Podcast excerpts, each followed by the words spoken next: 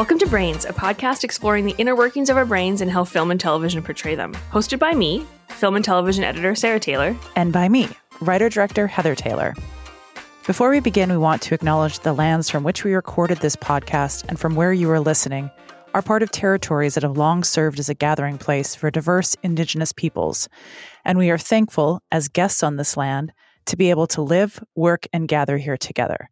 We continue to learn about the history that came before us and encourage you to do the same.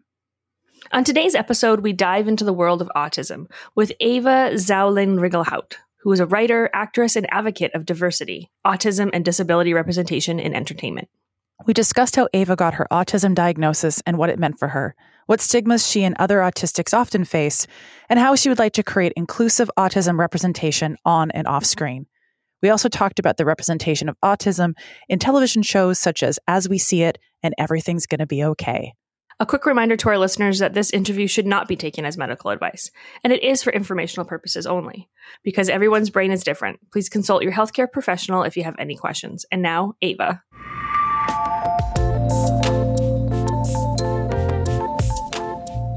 Hello, and a huge thank you so much to Ava for joining us on Brains. Welcome. Thank you. Thank you so much for having me.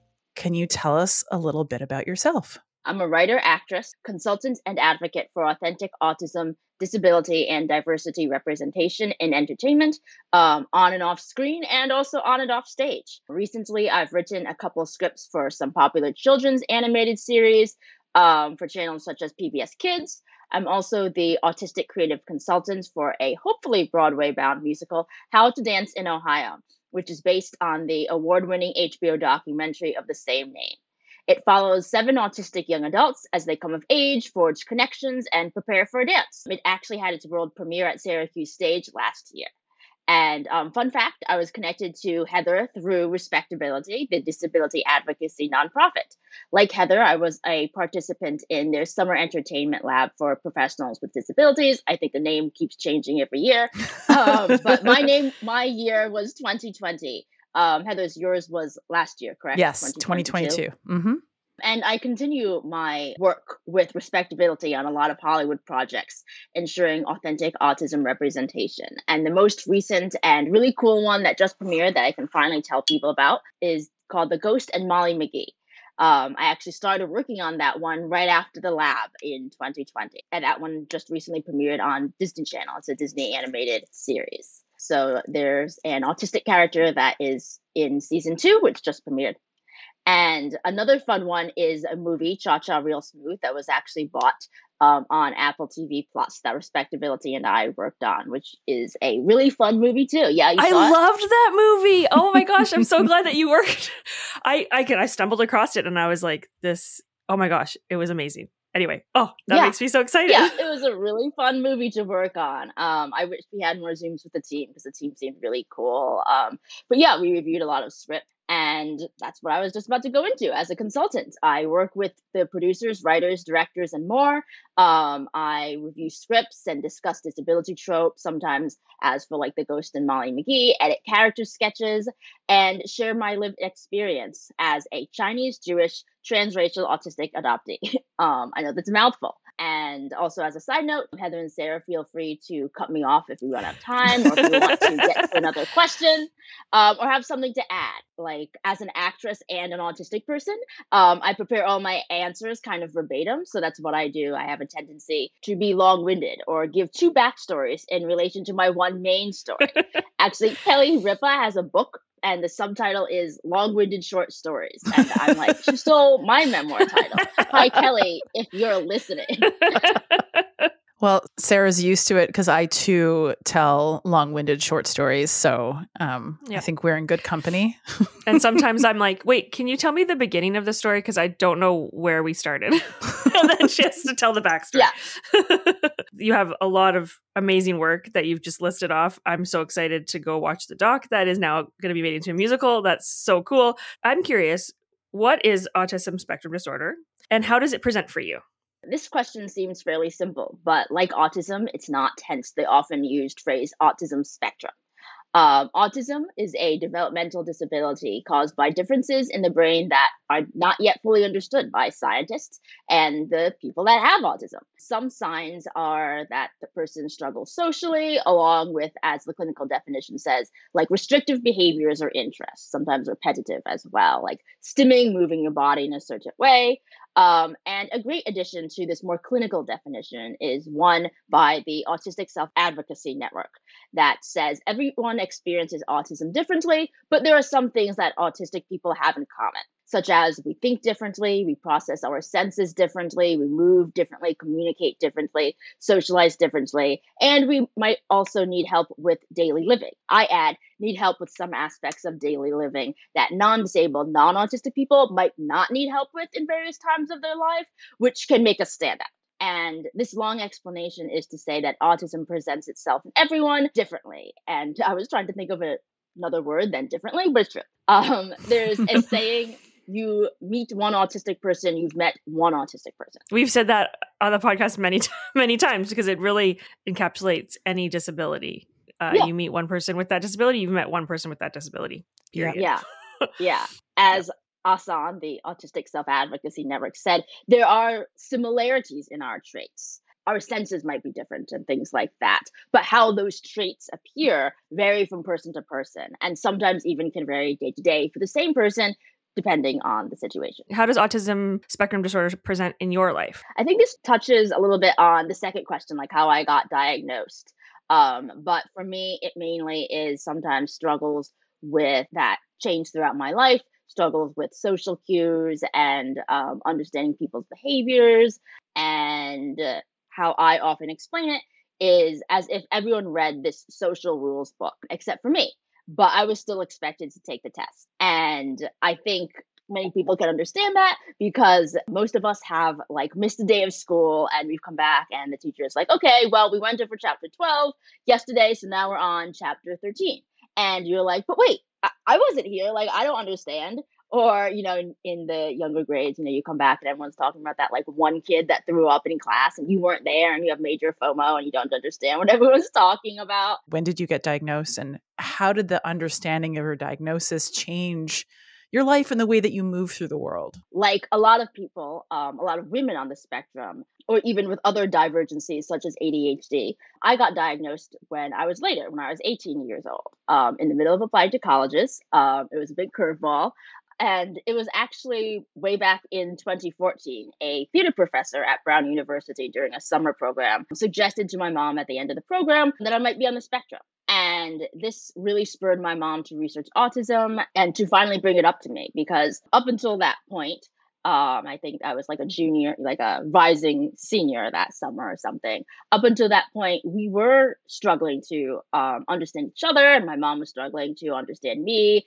and also understand why, like in her opinion and my opinion, why this like nice kid was struggling to make friends and and um, connect with other people. And it just seemed like there was something that no one seemed to understand. And when, according to my mom, when he told her this and she started researching it, like women and autism, etc., it really all clicked and she was really excited that we have like an answer you know? She was a little bit nervous she admits to bring it up to me but the two of us decided to get me officially tested. And if you want an interesting little side note that we don't have much time to go into and i don't know too much about it and the rules but actually so i went to a public school and um, they at first refused to facilitate the testing and those of you who don't know, public schools, at least in America, are required to evaluate students for disability. And this is the reason why I have notes in front of me because I double checked before I prepared this answer. And it's a law.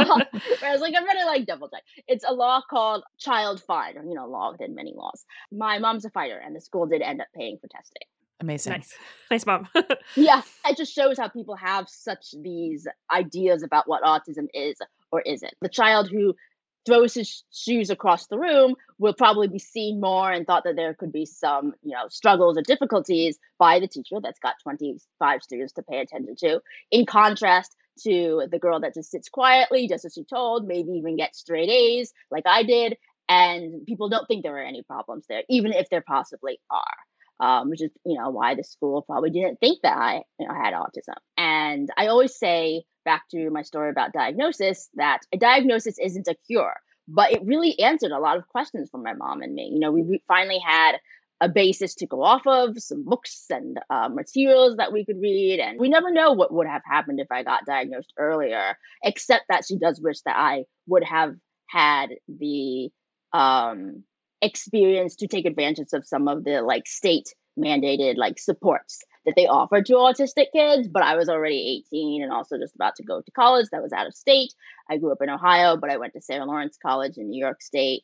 Um, and so getting diagnosed later doesn't allow you to take advantage of those like state supports. Thinking about autism presenting itself in women, how is it different than what is expected? The first example that I had was actually at some at an autism conference and I had a parent that um, was a parent of like an autistic child, and they said to me verbatim, "Oh, I, you don't look autistic," or "I never would have thought you're autistic," and it was really kind of jarring and also kind of funny that this person wasn't an outsider to the autistic community. They were a part of it as a parent, and I don't think they were autistic. So it really goes to show you how vast the spectrum is. Like one person's view of how they experience autism or they experienced autism as like a non-autistic person is vastly different. And it makes me reiterate that you've met one person, you've met one person. And other stigmas or cliches that I remind writers and creatives not to lean into are, for example, that it isn't only in boys. Most of the research was done and still focuses on how boys, and if you want to get even more like granular, how white boys present. So Hans Asperger, who people have kind of decided but not decided, I don't know, has possible histories to Nazis because he was during that time. Did a lot of his research in Austria on at a like prep school for boys. And there are a couple other people that found autism in various different ways as well, but he kind of really wrote a lot about it, about a certain sector of kids.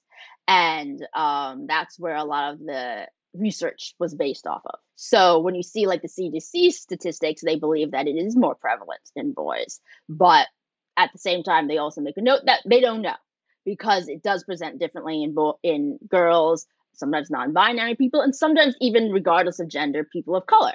Sometimes also because a lot of the research is Western, and so people have touched upon how different evaluation tests were made more or less in America by the West about how people experience autism and what they expect um, and different cultures, first generation people or people who grew up in a whole other country, could possibly have other cultures, you know, meshed in with them that um, could have their autism present differently. I think one person said it is a little bit more of a Western thing to like, you know, the cliche that the autistic person doesn't look you in the eye. But some people say that, you know, um, apologize if I get this wrong because I'm not Japanese, but you know, in Japanese culture, they bow to each other. And sometimes looking like an elder or someone more superior than you in the eye, like immediately, could be a little bit aggressive or disrespectful, you know. And also, females are more known to mask, which is about kind of stifling your autistic traits, any, you know, body movements that could be different um, and mimicking other people's behavior that are not autistic to try to fit in. And it's often at the detriment of the autistic person. It's very taxing, but it makes them appear, quote, from the outside, less autistic. Perhaps the reason why girls mask is because women are expected to be more social for multiple different reasons. And the, you know, awkward, gawky guy might get laughed at and stuff, unfortunately, but I think he's given a little bit more of the benefit of the doubt than an awkward, gawky girl. Um, yeah. And uh, bullying is different in girls and boys. Rosalind Wiseman, a great author, writes about the differences and the similarities in like her book Queen Bees and Wannabes, um, and a couple other books. You know, as I said, we're still learning a lot about autism and how it affects the brain. And all of these um, developmental disabilities they have found have similarities that, on the scientific level, it's hard to piece apart. And they did multiple studies trying to figure out like where autism affects the brain and things like that. And because it's a developmental disability, as you get older, it develops with you. You know, um, it's not just children. Kids with autism grow up to be autistic adults. I think that's really fascinating because other neurodevelopmental disabilities like ADHD is the same, where women are often not diagnosed because of the masking. For me, I I totally suppress my hyperactivity and my excitement. But when I when it comes out with people I trust, it can be like overwhelming if they're like, oh my goodness, there's not normally this much energy. And I'm like, oh, it's just because I'm feel safe with you. Mm-hmm. And so it is like that thing of the expected of who you are versus who you when you get to be yourself can be very different. Yeah. You touched on intersectionality. Mm-hmm. And so we wanted to ask you specifically how has that lived experience influenced your work? I feel this one could be better answered when I'm in my 60s having a retrospective interview. Um, mm. And I'm not mm. in my 60s because when you're like just living and doing the work, you aren't always aware of how all the moving parts come together. You know, it's kind of like how people, especially when you're a child, notice that you've grown um, but you can't notice that you've grown, you know, because they haven't seen you in a while. But to take a stab at answering, I think my intersectionality influences my work by obviously bringing in more than just autism or even just being Chinese or an international adoptee or even just being Jewish. And I can write about any of these identities or stories, creating like myself, like one person with all of them, or a couple people with different aspects of my identity. And as I was thinking about it, I when writing or consulting on a character very different from me, like none of those identities, I think my diverse background leads me to being a part of vastly different communities that people might not think would ever overlap you know? And so it's kind of like how i also have like men's wanderlust and how travel opens up your perspective as well. It reminds you that there are different communities and there's more than one way of being or even thinking about your own community you know, and I can add these nuances into my work. You know, I just made up some example. Like I could be writing an autistic character, but the person I'm basing it off of is someone I met in in an adoptee group who's non-autistic but like you know i want the character to, ha- to have their humor or be from canada i don't know you both are in canada so so i brought that up. Oh, oh canada. Yeah. I think being intersectional also makes me interested in a lot of communities that are different than mine you know being like how do these communities interact? How are they similar? How are they different and people are using a lot uh, like the term um, like AAPI, like Asian American Pacific Islander, and people really love the term. And at the same time, they talk about how obviously like Asian American and then Pacific Islander is so vastly different, and that sometimes you know when they make statistics about um, different communities, they like they really should like piece apart that because um, for example, actually the Asian American um, community in America has one of the biggest um, like socioeconomic gaps within itself. Communities are different and similar. And so that sometimes leads me to becoming interested in different types of communities. Yeah. And even culturally, culturally, all of like to to bucket everyone so many different places and countries and cultures into one bucket. Every community is so different. I want to talk a little bit about representation on screen. I'd love to chat about As We See It and to hear your thoughts on that series. Yeah when Heather asked me to choose a show, I thought about this one along with the Hulu show Everything's Gonna Be Okay. Um, Everything's Gonna Be Okay stars autistic actress Kayla Cromer, and as we see it, um, has three autistic actors playing autistic roles. In my opinion, as we see it, is one of the best portrayals of autism on TV, at least like American TV. Nine Story Media Group, who I've worked with, and BBC just released a new one called Kind of Spark. I'm not sure what it's about, but I think it could be authentically cast, and it is about an autistic girl. So it's also fascinating to see what other TV shows, other cultures have, and how they portray disability and autism and race. Because sometimes it shows their biases, and sometimes it shows how they can be more or less inclusive than America mm-hmm. and how mm-hmm. they mm-hmm. um, interact with autistic people. Uh, but back to as we see it, it is actually based on an Israeli show called On the Spectrum um, that an American producer saw and then remade it for America called As We See It. And I love that this show has three autistic characters that are all so different. There are two men and one woman, all played by autistic actors. And the logline is Jack, Harrison, and Violet, three roommates on the autism spectrum, strive to keep to get and keep jobs, make friends, fall in love, and navigate the strange world of adulthood that eludes them. Um, I think it's a really good explanation of the show, and it also kind of, if you don't know anything about autism, you might wonder, well, that's like you know every single TV show out there, guys. Like, what's the difference? Of, you know, as one person says, while the show focuses on autistic people navigating life, it also shows their parents, siblings, and Mandy, a non-autistic aide who assists the three roommates, also having their own ups and downs navigating their lives. Either the same person or a different person added that in many instances, it's Mandy, the aide, the non autistic person you'd think who'd have it all together since her job is to assist these people, um, who like doesn't have it all together in many yeah. episodes. True story. Um, her relationships are falling apart. And you get to see that it's not just autistic people who struggle with society and relationships. It demonstrates how this group of people, how the three autistic roommates triumph and struggle in their own ways, and how all the characters um, help and learn from each other. It's not just a one way street of the non autistic people helping the autistic people. At the same time, you get to see different types of families um, and how they interact with the world just alone and with the world with their autistic young adult child. Everyone's in their 20s in the show, the um, three people. So, like Jack is a single father, actually played by the amazing actor Joe Mantegna. You know him if you ever watched Criminal Minds, like me. Um, I was really excited to see it. Um, and Jack's father um, struggles to tell his son about his health. Um, Violet is an East Asian woman raised by her older brother who really struggles to raise her on his own after their parents' death.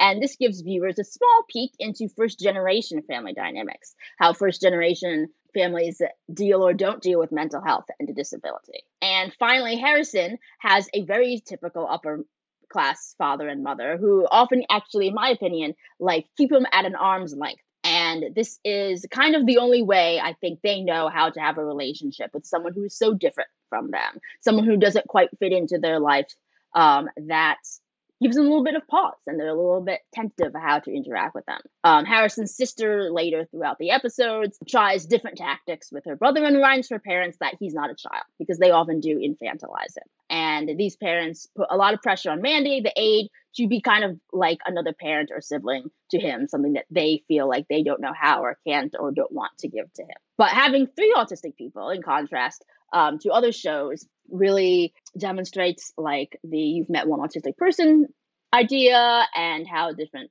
people interact and how they just kind of go throughout their lives and their objectives. Violet really wants to find a boyfriend, someone else wants a job, someone else wants to learn how to walk to the street corner and not get lost or get overwhelmed, and how they just all kind of live together um, in harmony and sometimes not harmony because they're conflicting access needs that they have to figure out. Mm-hmm. When I watched it, I cried every episode. So did I. A, I saw like myself in it. I saw people I know I love in it. I think one thing that is interesting that I I don't know what you think, but it felt a lot of the times a little more from the carer perspective. I always felt like it was often about the the carers wanting their whether it's siblings or children to act more normal, to mask more. Like not always. And part of me was like, oh, if they did another season, I'd love to be in that room and say, can we show someone encouraging them to like change their environment and not change them. So I don't know what you think about that, but that's the thing that I took away from like the piece that I wish they also had in that show. I'll have to think about that. I definitely remember the job aspect that it is a really realistic portrayal of people getting a job uh, uh, and being able to more or less do the work of the job, but struggling with like the work beyond the work, right? Like the politics of working in a job and interacting with people, how to like send that email or deal with people that are different than you and work together in a team, and how sometimes jobs aren't equipped um, to, you know, they want to include people but as many people people with disabilities and even like people of color talk about sure it's great that you included us in the room but you also have to do the work to make us feel um, like we can belong, like we can swim. You know, one person said it's not just about going to the dance; it's being asked to the dance. Mm, um, yeah, that's such a good analogy. Yeah, yeah, we often use that for the musical because it's how to dance in Ohio. I love it. um, yeah. There's another one I heard where it's like inviting someone for dinner, but then not asking them what kind of food they like to eat yeah. I really like that and you're right like it is very it is very very realistic. I think i sometimes like to be uh, uh you want to change it. I want to change everything. You want to make i want to make it better yeah, yeah. but i think you're you have to see both how it is but then also like situations where like how are we changing the world a little bit? Mm-hmm. and um yeah.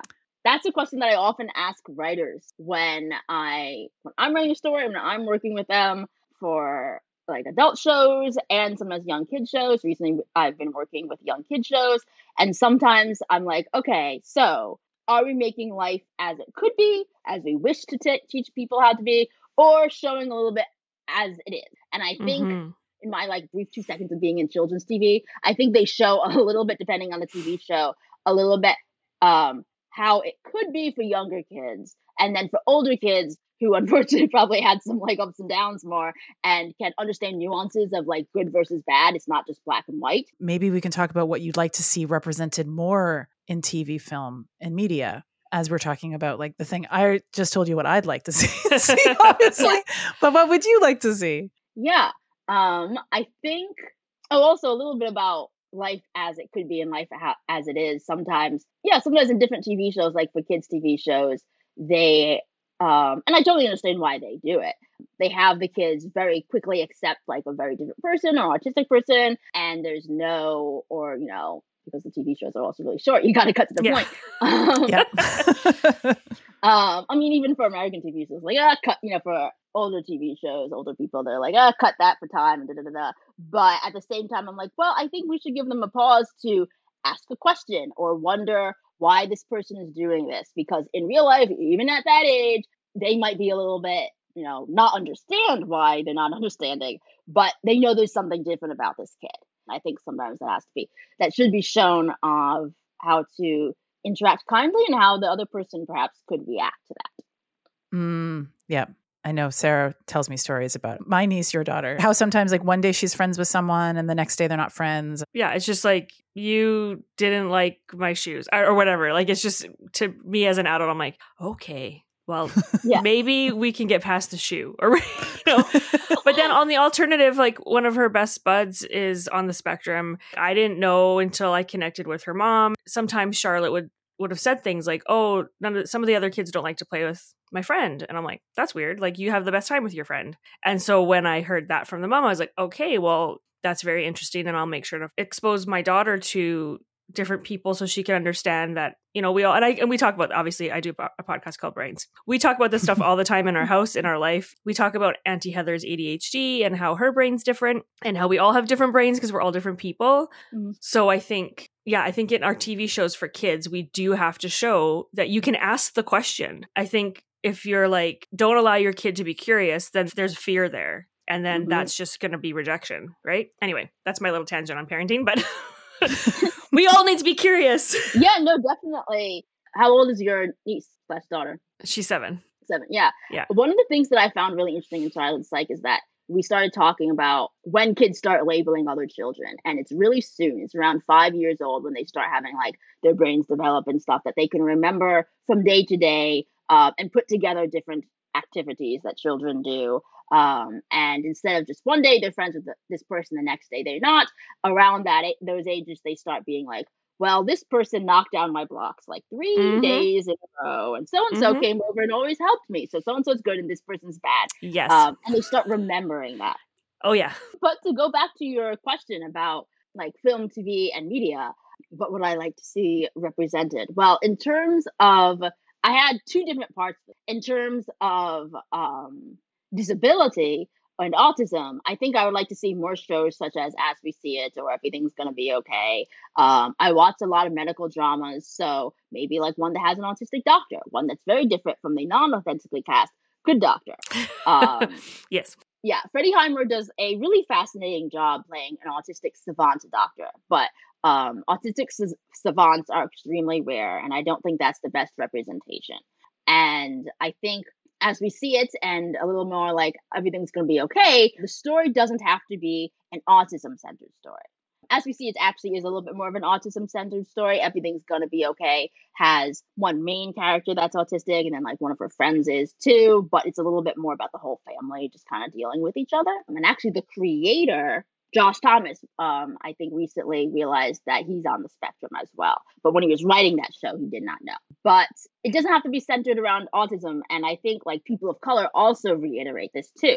The character can just be Chinese or autistic, but like the main character arc isn't about that. Like Heartbreak High has a character who's queer and autistic, and she's one of the characters of many characters in that story. Yeah.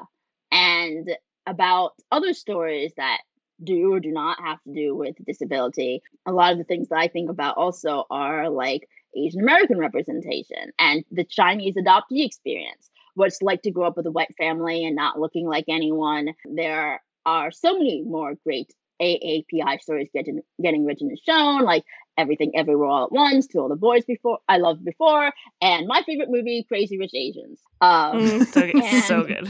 I'm, yeah, I'm always like, can I get cast in Crazy Rich Asians? Um, yes, you should. One, right? A new one I'm really excited is called Joyride, which actually I can't wait. I can't wait too. to see it. An adoptee character that goes back to China and searches for her birth family. Um, it's supposed to be a raunchy comedy. I'm really excited about it. But still, there aren't as many Asian adoptee stories out there, and I think I think I'd like to see more of them as well.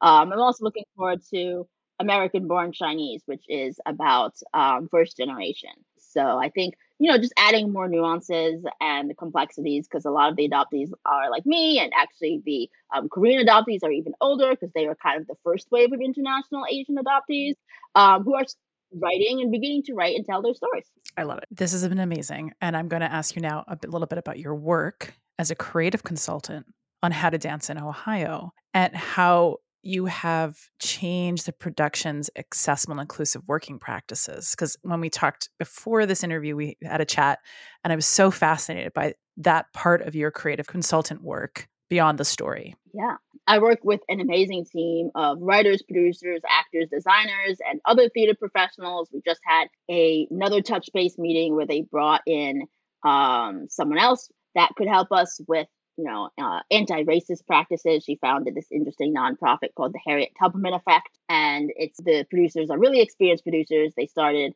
um, a new producing company called p3 and they and the whole team is really dedicated to creating accessible and inclusive working practices.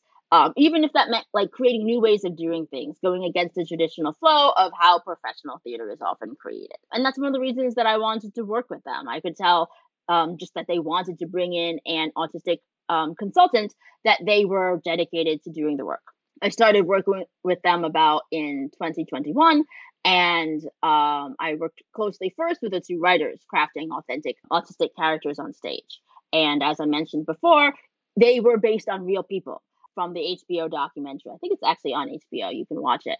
Um, and so that really helped a lot because they weren't making characters out of the blue, so they weren't leaning into any stereotypes that they knew. And two of the multiple people on the team, they might not be autistic, but they were connected to the um, autism community, either through their family or someone they knew. Um, and that also helped them understand the nuances of autism. When I work with other people about things that are based on a true story or based on a real person that they knew, um, me and respectability often have to help them kind of walk the line um, or straddle the fence about okay, so this is this real person that you knew, and this is how they do it, this is what they say. But when you're putting out a movie that goes out to every single person, maybe that isn't the best representation. Maybe we should change that or um, keep that person's authenticity, but at the same time, maybe making a little bit like what Heather said, like life as it could be, because maybe something in the life isn't the most best representation. Yeah. The working practices came into play when we first started casting and then getting ready for our first open rehearsal, which happened way back in October 2021. And I worked with the casting team on callbacks and just how to make inclusive casting. And for example, you know, during callbacks, how to more ask specific questions, you know, um, it was all via Zoom, and how to ask specific questions instead of the daunting, tell us about yourself. Mm. oh, sorry. Whoopsie. These questions can trip anyone up, but they can really trip up an autistic person who sometimes likes more direct questions. Or you, you know, I was like, well, you could get a really long answer. And so to get more to what you hope to understand about them, um, to ask more um, specific questions, right? Like, why do you think you'll be a good fit for this role? Tell us about your connection to the autism community, which also was a good one because we were talking about the legalese of being allowed slash not allowed, how to ask someone whether they're autistic, because our team was really dedicated to casting authentically. And actually, our director, Sammi Cannold, um, in multiple interviews, was um, tells a story about people telling her that the show seems really great, but you might not find seven autistic people to play the roles. And she was like, "Well, I really hope that we do." But if we don't, then we won't do the play because um, that's you know a, an aspect that I'm really dedicated to. And it seems really small to have someone dedicated to authentic casting, but in fact, it is extremely rare to have authentic casting. Um, all seven of our autistic people, like characters, are played by autistic actors. And so then also in addition, um, once we finally started getting into the room, I worked with Becky Leifman, who is a founder of CoLab, a nonprofit theater group for people with developmental disabilities that's based in New York City. And while I am autistic, um, and she's not autistic, but she's worked a lot with autistic and disabled people more than me, um, and knows some really good tactics on how to create inclusive rehearsal spaces and how to work with different learning styles or even address possible hiccups like conflicting access needs. You know, some people might want it hotter or colder in the room, different learning styles, different paces. And I think because I was diagnosed later, that was an unfortunate part of being diagnosed later. I wasn't around as many autistic people, as many like known autistic people. Looking back, I think I was like, hmm, yeah, I think that person in my class was also autistic. Like, but um, like for better or for worse, I wasn't always just. I for a short stint, I was in special education because I have a math disability. But once I started telling my mom um, about what we were doing in there, and she realized that instead of like having me catch up um, I was kind of more and more falling behind the other students. She re like organized my 504 IEP plan um, to have me be in the mainstream classroom just with like a teacher's assistant that assisted me and a couple other people who had never ending questions that the teacher doesn't always have time to answer. but that also touched upon how I leaned more on Becky to understand like a group of autistic people and what's like working with them because I didn't have as much experience around um, known autistic people. And each time we have rehearsals, we just finished actually in February. Another like reiteration of the script came out, another um, reading, and things like that. I helped the team create an access needs survey that's sent out to all the cast and crew, not just the people that we think are disabled. Um, and it basically asks, what do you need to do your best work? You know, what really worked for you in rehearsals? What didn't work for you in past rehearsals? With us or without us, a lot of our team um, autistic or not, are real veterans. And so they know what works for them, how they learn new music, um, what things they need. And we always remind them that while we might not be able to 100% accommodate every single need, um, you know, we will do our very best. And to also feel free to continue coming to us if anything in the moment pops up during the process. And I think just being there and having me in the room really helps other autistic people know that there's someone there who understands on a different level their needs and someone that they can come to because it isn't the autistic, act, autistic actor's job to educate the team about autism um, or if we had diverse or disabled writers that I brought in. It's not their job to educate, you know, the rest of the um, team that may not be part of that community. You know, they weren't hired to do that. I was hired to do that. Um, and so that's one of the things that actually Respect Village talks about the importance of a consultant, even if you do cast authentically. Or if you ask your writer or actor to do extra work, you should also pay them and credit them in relation to the extra work that they're doing. If you could get all the studio heads in one room, oh my goodness, I mean, I want to do this too. What would you like to change about how we create inclusive autism representation on and off screen? I think I touched upon this a little bit, but it's about listening to the autism and the disabled community, seeing what the community wants, responds to, and of course, picking up their pilots, movies, and books. About one in four adults are disabled. So, like, even if you don't know it, or if they don't know that they're disabled themselves, because disability is a very broad definition, much broader than most people think, um, chances are there like is a disabled person on your team, or even a disabled studio head in the room, and to just be aware of how I answered about different autism representation, about expanding, you know, being intersectional and expanding that an autistic person can be more than one thing, that it doesn't have to just be an autism story. Um, because I think sometimes when people think it's just an autism story, and this is also because then people think that it doesn't relate to them. Mm-hmm. And then they might not buy it or they might not think others will want to watch it. Mm-hmm. Um, and I'm not 100%, you know, of course, it's probably just money why, like, as we see, it was canceled. But it also possibly goes to viewers. I don't know. I think it was a really great show. And I had an inkling. I thought that it might get a second season, but I had an inkling wasn't going to be like Grey's Anatomy. That's still going. And I think shows that have nuances and that maybe like just happen to have an autistic character. And maybe they talk about being autistic, you know, here and there. Um, but the overall arc is something maybe even completely different, helps people relate more. um, and then they see that they can relate to an autistic character. Mm-hmm. Yeah. Oh, that's great. That's fantastic. What resources would you recommend to the listeners to engage in? And maybe what helped you out when you first got diagnosed? I wasn't able to go through all my books, but I have a couple different books that um, I found and my mom got for me, and some of them I still haven't read because I think sometimes when she got them for me a while ago, I was more recently diagnosed and I probably like wasn't ready to like dive in and read them yet. You know, it's kind of one of those things that you have to kind of like be in a certain mindset. Um, I remember she got me a couple books about autism or even about puberty. Actually, like so, this like American Girl book, The Care and Keeping of You. She got me this book a really long time ago, and uh, it was on my bookshelf, and I never touched it. And then, you know, one day I was just like in my room and then I found it. I started reading it, like tabulating and looking at it. Like, I think actually that was a good sign, possibly, that I was autistic because I really enjoyed a manual about life and what should happen at different, at different parts of your life. But a couple other resources. Um, one I mentioned is called the Autistic Self Advocacy Network, and they're a nonprofit run by and for autistic people. And many of the big autism nonprofits were created by non autistic parents of autistic children. And in my opinion, that's okay. Like they need support too. Um, and ASAN understands autism on a different level. Um, and they even talk about parenting, um, but they talk about autistic parents of autistic kids or non autistic kids. Um, and they understand autism on a different level and talk about different needs. I often use their links, for example, you know, um, their link about the nuanced definition that if you go into the link, you can read more about um, under each bullet point.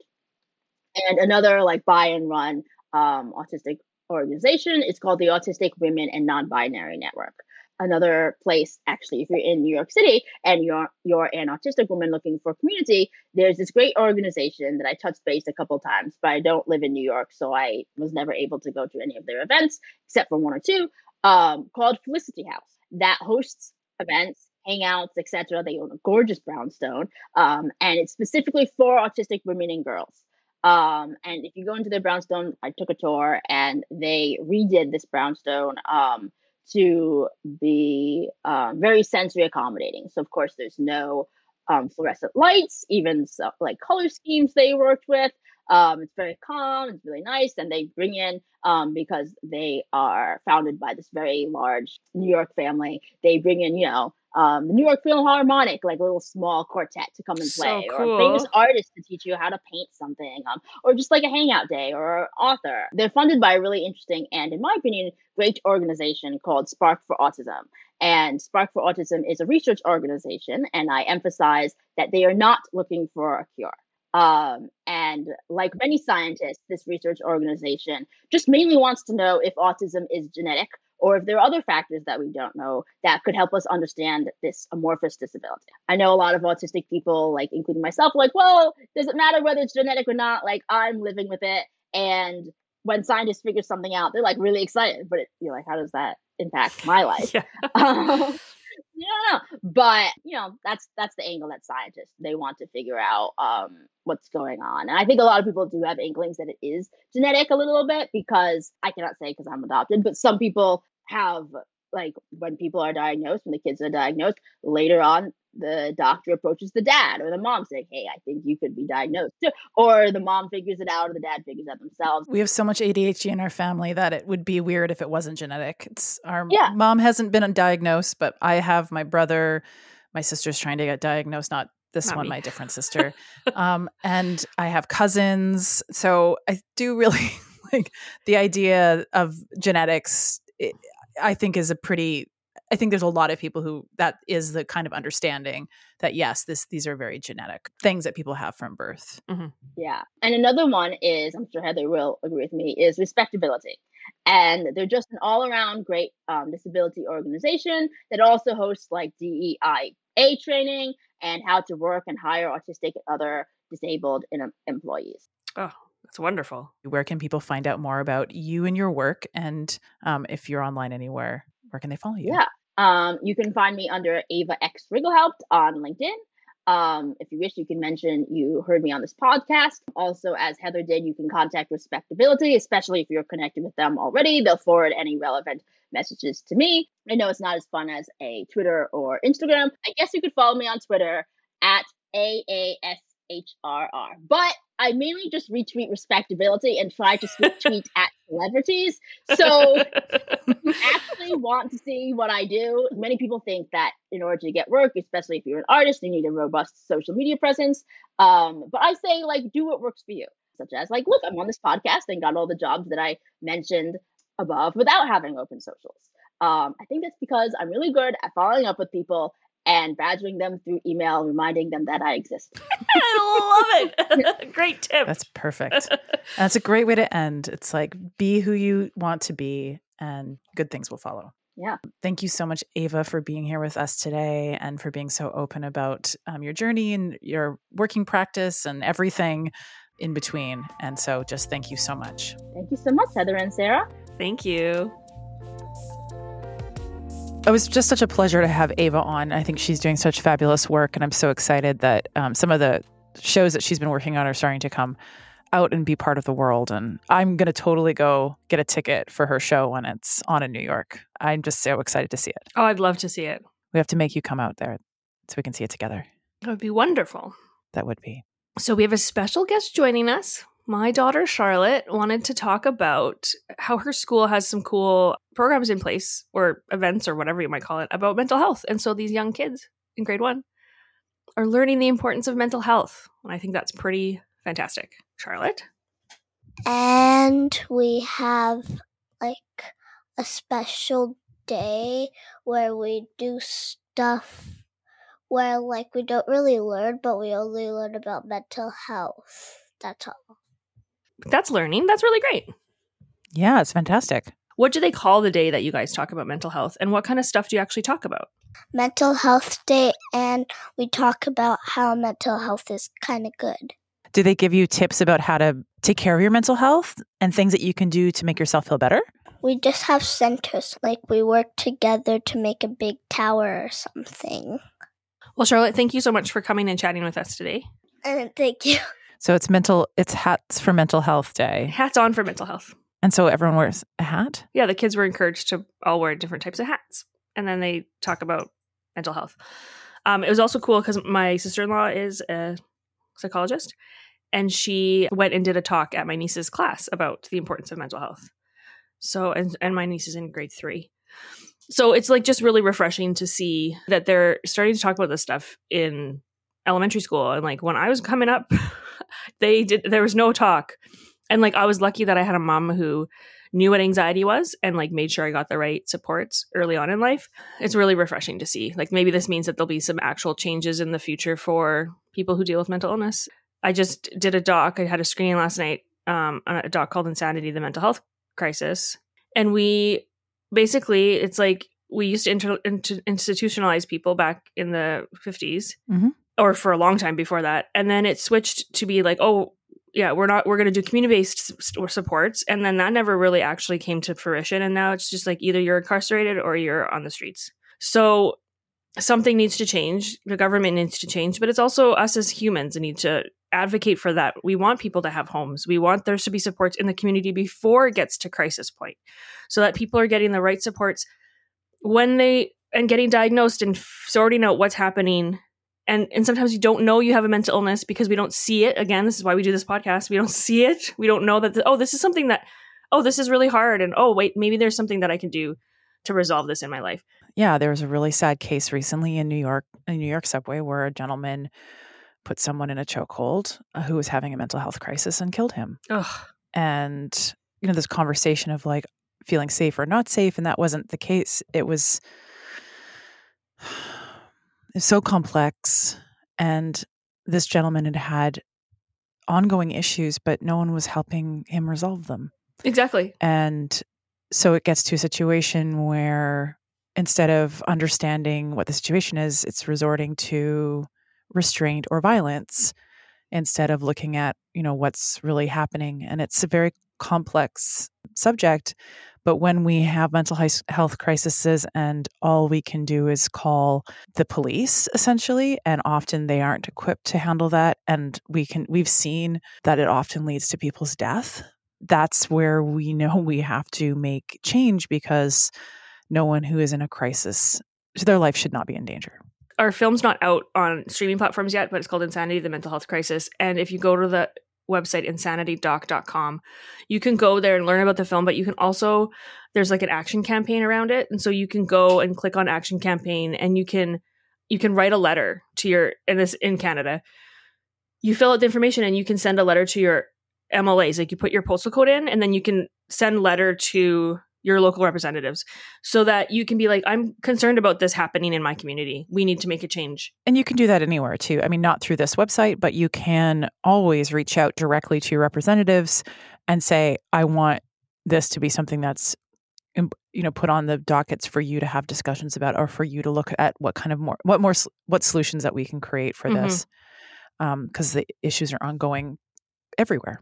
As funding gets cut from things we see the impact. This is like very tangential but um, for instance the ontario government cut 70% of the firefighting um, budget and now we've had catastrophic fires in both Quebec and Ontario that have led to like Blade Runner style skies and and completely hazardous um, air quality in the states coming down from Canada and in Canada itself, and you can see the direct correlation between when you lose funding, you have greater impact, and it's not just in your community; it impacts other communities too.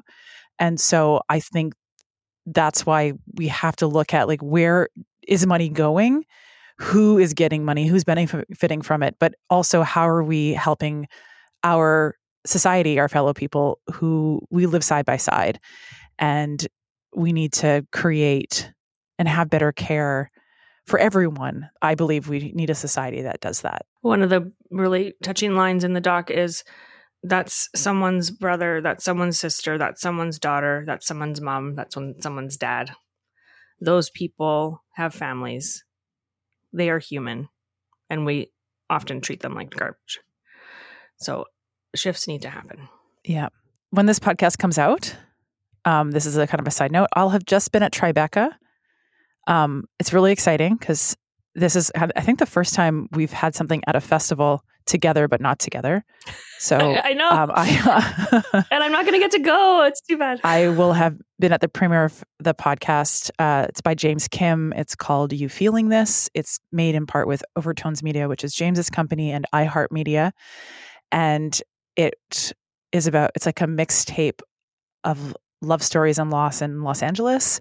I had the opportunity to write and direct one of the episodes. So I'm going to be there for the world premiere on June 15th. And then we'll post our stuff when it's out.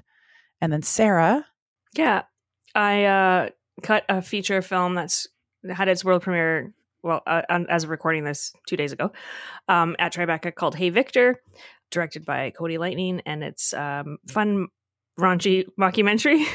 quite hilarious. So, if you want to have a fun game of counting how many f bombs are in a film, this would be the good one. But don't connect it to a drinking game because you might get sick.